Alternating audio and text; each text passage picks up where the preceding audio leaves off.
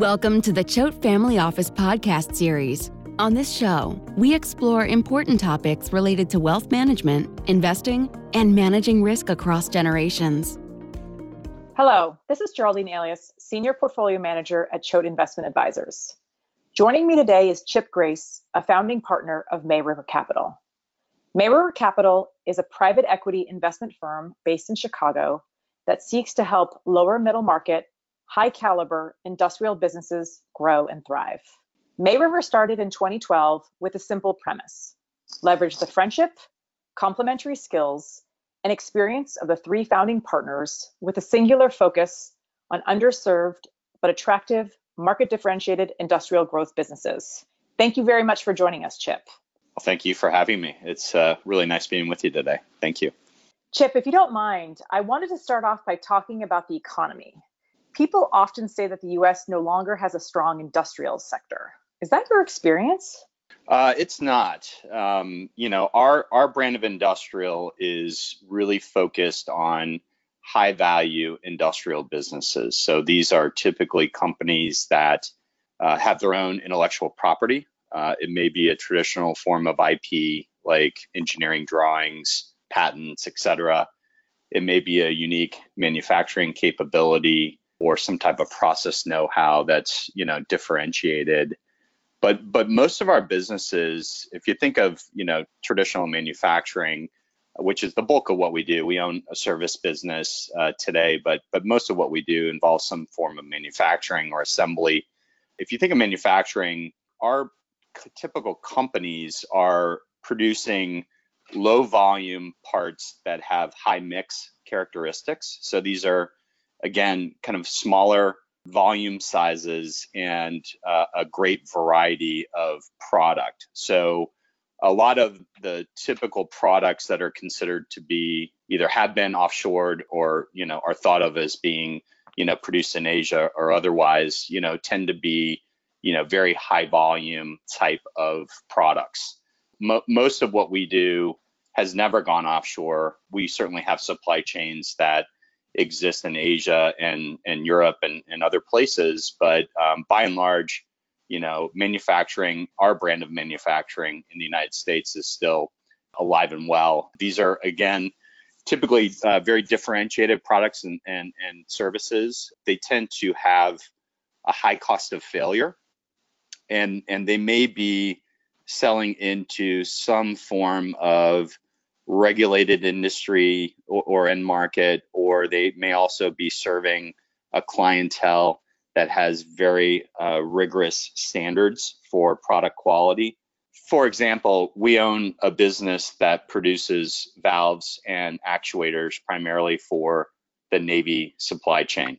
So those are, um, by definition, you know, have to be made domestically. Um, there are Great, a great number of specifications that are laid out by the Navy and by the prime contractors that really disallow those types of products to be produced offshore or even any type of supply chain within the production set of a given product to be offshore. So those types of companies have never gone offshore, will never go offshore. Again, these are kind of high cost of failure, low cost product, mission critical type product applications. So you know, while we do leverage, you know, global supply chains, I'd say the vast majority of our, you know, manufacturing, you know, really has has never left the United States. And and certainly more recently, you're hearing, uh, a, I think, a, a louder drumbeat with respect to onshoring. And that certainly has, um, you know, that narrative has certainly picked up over the last, you know, six to twelve months with respect to, you know, critical parts of the economy, like uh, the pharmaceutical, you know, uh, category, uh, P P E, et cetera, things that have really risen up through the pandemic, I think have, have shined a, a very bright light on uh, this whole concept of reshoring and the need to produce those types of, of products entirely domestically and not be relying upon global supply chains. So that's that'll be an interesting trend to watch over the next decade. Can't be done overnight, obviously, but uh, certainly we think it'll benefit the industrial economy stateside. So Chip, that's fascinating. So can you talk a little more about the evolution of the industrial sector in the U S economy, maybe twenty years ago, ten years ago now, and obviously you already gave us little insight into potentially what the future will look like?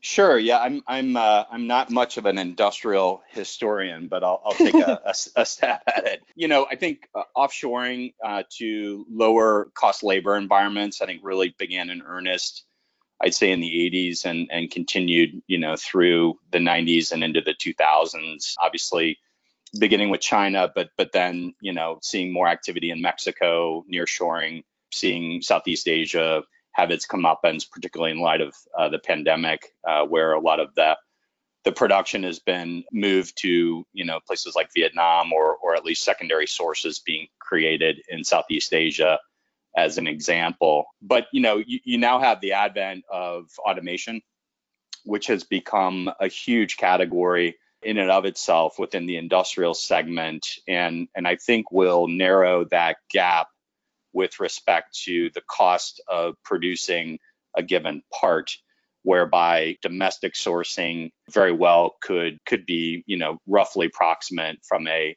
a cost standpoint when you factor in kind of fully landed cost with shipping, time on the water, things of that nature. So I suspect that automation, I O T, these kind of new economy, new you know, industry four point oh discussion points, you know, will all work collectively to create a more robust domestic manufacturing economy. Clearly, the narrative that I discussed earlier with respect to, you know, reshoring, which you're hearing certainly in the political environment now uh, in light of the pandemic, but but also around concerns involving intellectual property theft, you know, you know, national security, as you're you're hearing about with respect to Huawei and, and other factors. These are all interesting, you know, points that I think point to, you know, a, a general movement within the domestic industrial economy to, to become more robust. But well, our brand of industrial has never really been susceptible to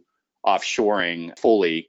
And again, going back to kind of the, the low mix, high volume environment being susceptible to offshoring, and that's been overseas for a very long time. Things like consumer electronics, you know, have been offshore for, you know, forever, as long as I've been in, in this business in, you know, kind of the mid nineties when I when I got into investment banking originally. So uh, our brand is, again, kind of high mix, low volume, which is the opposite. And, and those products, by and large, have, have never really gone offshore, albeit um, we do source globally across our portfolio.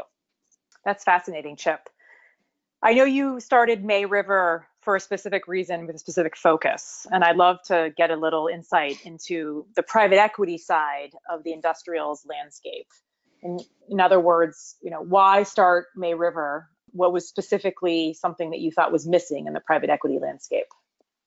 Well, we we um, our our origins in the industrial uh, segment, in my case and my partner Steve's case, really go back to our upbringing. Our family business was started in the eighteen nineties, believe it or not, and was in our family. It's an industrial business that's now owned by a a larger publicly traded conglomerate, but was in our family for four generations. And you know, you grow up as a kid, and and the discussions around the dinner table are about.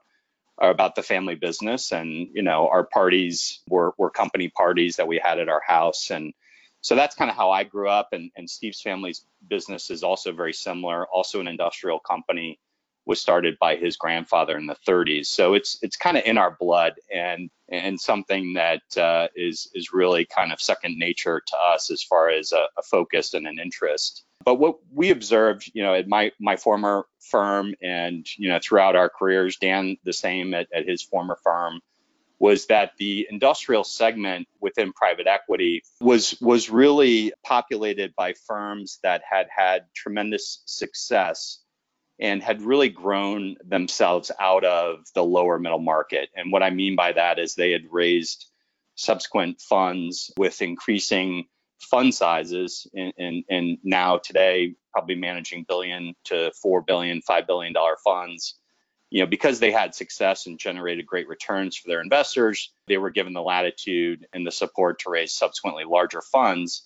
And what that did was really create a bit of an air pocket within the lower middle market, which we define as, you know, companies with EBITDA under ten million, that we felt was underserved. And and that that's really where we play. You know, three to ten million of EBITDA is really our sweet spot to initiate a platform. And what we find in, in that part of the, the market from a, a size segmentation perspective is that, you know, upmarket private equity has a hard time investing in those types of businesses from a return on time standpoint and from a, a capital allocation standpoint, meaning, you know, they have a hard time as a billion, two billion dollar fund justifying a five million dollar EBITDA business because the equity check isn't isn't large enough. Uh, and every deal, you know, takes a similar amount of time, whether it's a five million dollar or a fifty million dollar EBITDA business. You still have to kind of work through the diligence process, the documentation process, you know, work through the portfolio management phase, you know, et cetera, et cetera. So the larger funds have really, you know, tried to focus up market, and has provided us with an opportunity within the private equity landscape to take advantage of that gap.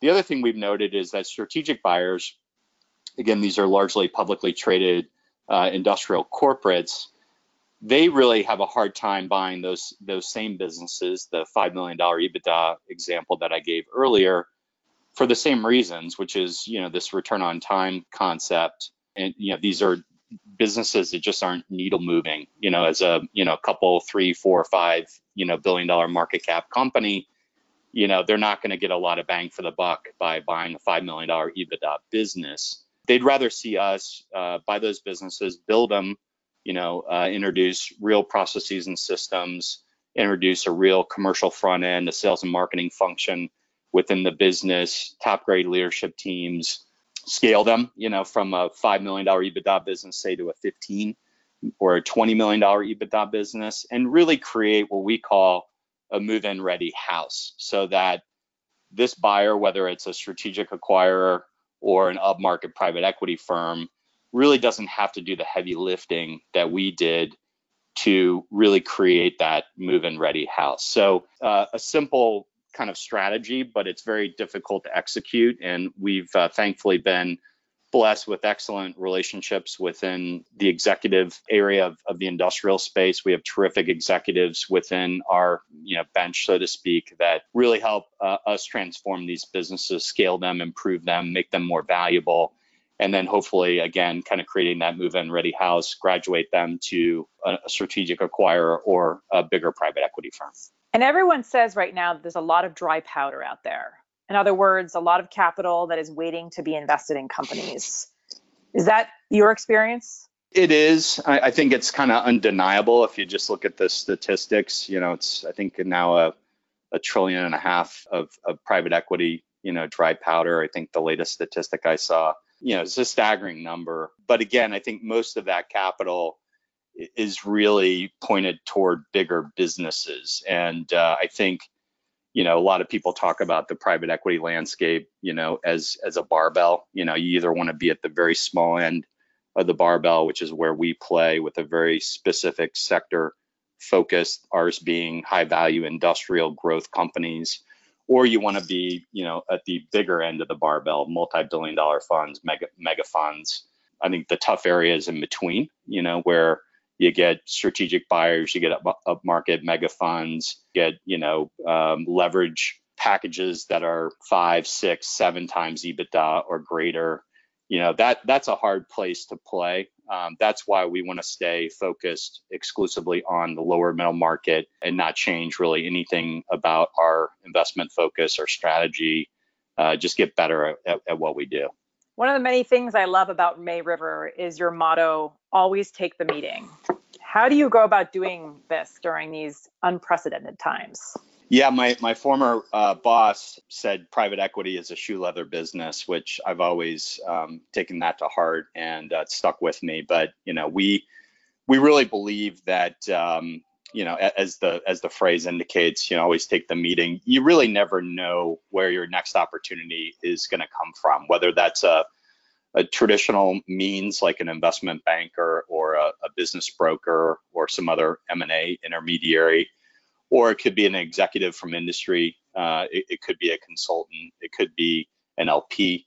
It could be a lender. You know, these are all folks that have touch points into relevant deal flow. And so we go out of our way to take any and all meetings, uh, calls, et cetera, really trying to, you know, tell our story as to what is our investment focus, how are we differentiated both in terms of that focus, but also our firm culture, what's important to us, how we how we really put the the human element at the forefront of what we're doing each and every day, uh, how we, you know, are terrific partners to to management teams and business leaders. You know, that that's really where I think the rubber meets the road within the lower middle market. Yeah, these are generally s- small businesses that are typically founder, family, entrepreneur owned. People matter in, in, in these businesses. They can be fragile enterprises, and um, you have to really, you know, take good care uh, of them. And by the same time, you want to make make progress, make change in a positive way. So there's a, a fine balance between that. But yeah, always take the meeting. You never know really where your next deal opportunity is coming from. It's, it's hard for guys that, that love getting on airplanes and, and really would rather be talking to a, a business owner or a management team than than anyone and, and touring facilities. It's it's been hard not not kind of tapping into that that lifeblood. But we're making do. You know, Zoom is is a great tool, but it's it's really no replacement for, you know, you know, person-to-person interaction to physically walk a, a plant floor, understand, you know, the flow of products, the the nature of the manufacturing, you know, talk to the people that are operating the machines. You know, there's there's really no replacement for that. So I think it's going to be a little awkward, you know, as as we kind of work through the remainder of this year into next year. You know, I think uh, there's no there's no real blueprint for how to conduct yourselves in this environment, but obviously listening to the health experts and trying to um, in, invoke, you know, all the guidelines into our own businesses. But, you know, it does make for a challenging dynamic when you're um, wanting to get on a plane and, and go meet a management team if if that's just not a safe proposition. So we're we're making do, but uh, it's tough for guys that really kind of thrive like we do in, in meeting with with companies and management teams and business owners. So shifting gears a bit, I imagine all your portfolio companies were deeply impacted by COVID nineteen. Would you mind giving our listeners a sense of what life was like for them back in March? So we have six platform companies today, just to, to give some context. Um, they range in size from, you know, at the lowest from a revenue standpoint, fifteen million. Our largest business is roughly sixty million in revenue. So again, these are smaller businesses. We have sixteen facilities globally. We have an operation in France. We have two locations in the U K. We have two locations in Canada. All sixteen of our facilities globally were deemed essential businesses, or whatever that country's equivalent of that is, for example, in France or, or Canada. They stayed open, you know, throughout the pandemic. So uh, we, we worked really hard with our management teams to, you know, work through that process to to remain open, and uh, our leadership teams did an excellent job of making sure all of our employees were were safe and healthy and felt comfortable coming into work every day. You know, we implemented some unique processes during that time. For example, we instituted staggered shifts in many of our uh, operating environments, whereby, you know, say the red team worked on Monday, Wednesday, and Friday, and the blue team worked on Tuesday, Thursday, and Saturday.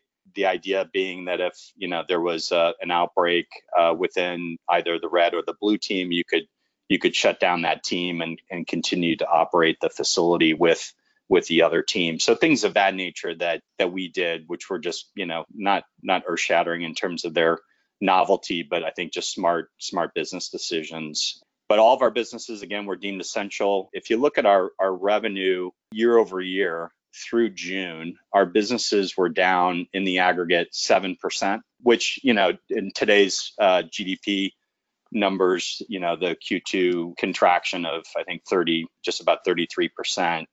Um, we certainly fared better than the broader economy and feel very good about, about the performance of our portfolio.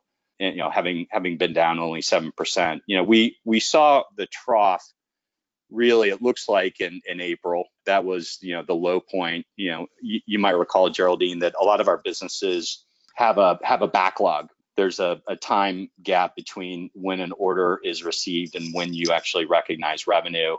Um, so there's a little bit of a lag effect. So March was an okay month for, for most of our businesses, just given they had orders in-house that they processed. April was not, not as great uh, as they worked off the backlogs. The order activity, I think, really troughed in the last week of March, first week of April for you know all of our businesses.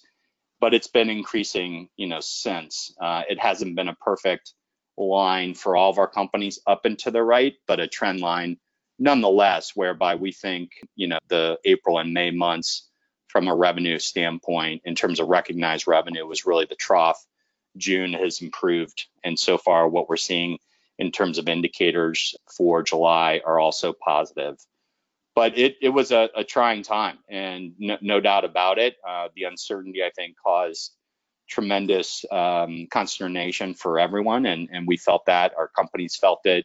One thing we did recently was, you know, try to, you know, physically get to a few of our businesses that were either drivable or, or, or found other safe means to get there, just to thank our employees for showing up every day, for keeping you know the businesses firmly on the rails, uh, and I think that small gesture you know meant a lot to them. And so, again, we did a uh, I think as a as a whole within the portfolio uh, a great job of kind of managing through that. I think we had four COVID cases across the entire portfolio, which all four of those people are are back to work and healthy, thankfully, and you know very pleased with uh, with the performance overall. But no one's really slapping each other on the back. It's uh, it's a di- very difficult time for our country and and more globally, you know, given the high level of un- unemployment, the broader economic devastation that this is uh, has ravaged. So we're we're trying to keep our eye on the ball, but um, so far so good from our standpoint.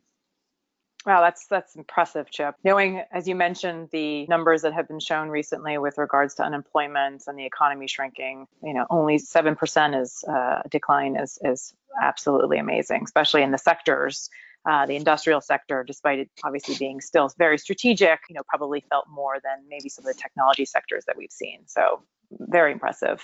Yeah, thank you, thank you. And you know, just to add to that, you know, I think you know the last three years as a firm, we certainly anticipated some form of economic downturn within, you know, the coming years, and, and really conscientiously tried to shift our investment focus to those businesses that were, whether it's the attributes of the company, perhaps they had a, a high aftermarket or M R O type of revenue mix, or the end markets that the business sells into from a demand driver standpoint. We really, you know, tried to point towards those businesses that we thought would demonstrate a fair amount of resiliency in the ultimate recession, you know, that that you know lied ahead. Obviously, having no concept of uh, of what what did lie ahead, and and certainly the magnitude and the severity and the you know just the the, the quickness of all of this, but uh, we we did anticipate something. As I mentioned before, you know, I think we've we've navigated it quite well, and thankfully invested in some some really good, resilient businesses and backed some excellent managers of those businesses. So we're very pleased. But thank you. And I know in many cases your portfolio companies do small tuck-in acquisitions. Have those conversations started back up again, or are they still on hold? They have started back up again, and you know those are typically long cultivation cycles with with add-ons. You know, you, you generally tend to plant seeds with those folks and and try to cultivate those relationships. It could be over a matter of years. And what we're seeing is that the business owners, particularly those that are kind of of a of a certain age, you know, kind of a, a baby boomer demographic, I think they're far more willing today, kind of, you know, in, in light of the pandemic, to, you know, consider a sale than they might have been last year at this time, where things were blowing and going and the economy was, you know, going nicely and their businesses were thriving. I think it, sh- it shocked a lot of folks. And, and so I think it has opened certain of those doors back again and, and uh, brought some folks to the table. So I suspect we'll be pretty active with add-ons over, you know, the coming twelve to eighteen months. Great. One last question before we wrap up. which I know could be a podcast topic of its own. The CARES Act established the Paycheck Protection Program, P P P, a program that received a lot of press.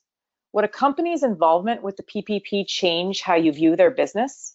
Yeah, it's it's an interesting topic. So let me let me make a, a comment and then I'll answer your question. But you know, in in the last couple of weeks of March, you know, when all this was unfolding, there was a high degree of uncertainty. We frankly, you know, I don't think anyone really understood what this all meant and what the impacts of their businesses, you know, were, were going to be. So we, we ended up uh, applying for P P P loans in three of our businesses that qualified, and we actually received funds in, in each of those three businesses as things started to come into greater focus in terms of, you know, how our businesses were impacted ultimately, and as additional color came out from, you know, the Treasury Department, from the S B A, from the administration with respect to, you know, the forgiveness uh, provisions with respect to eligibility. I think the S B A, as an example, released thirteen different F A Qs during the month of April alone.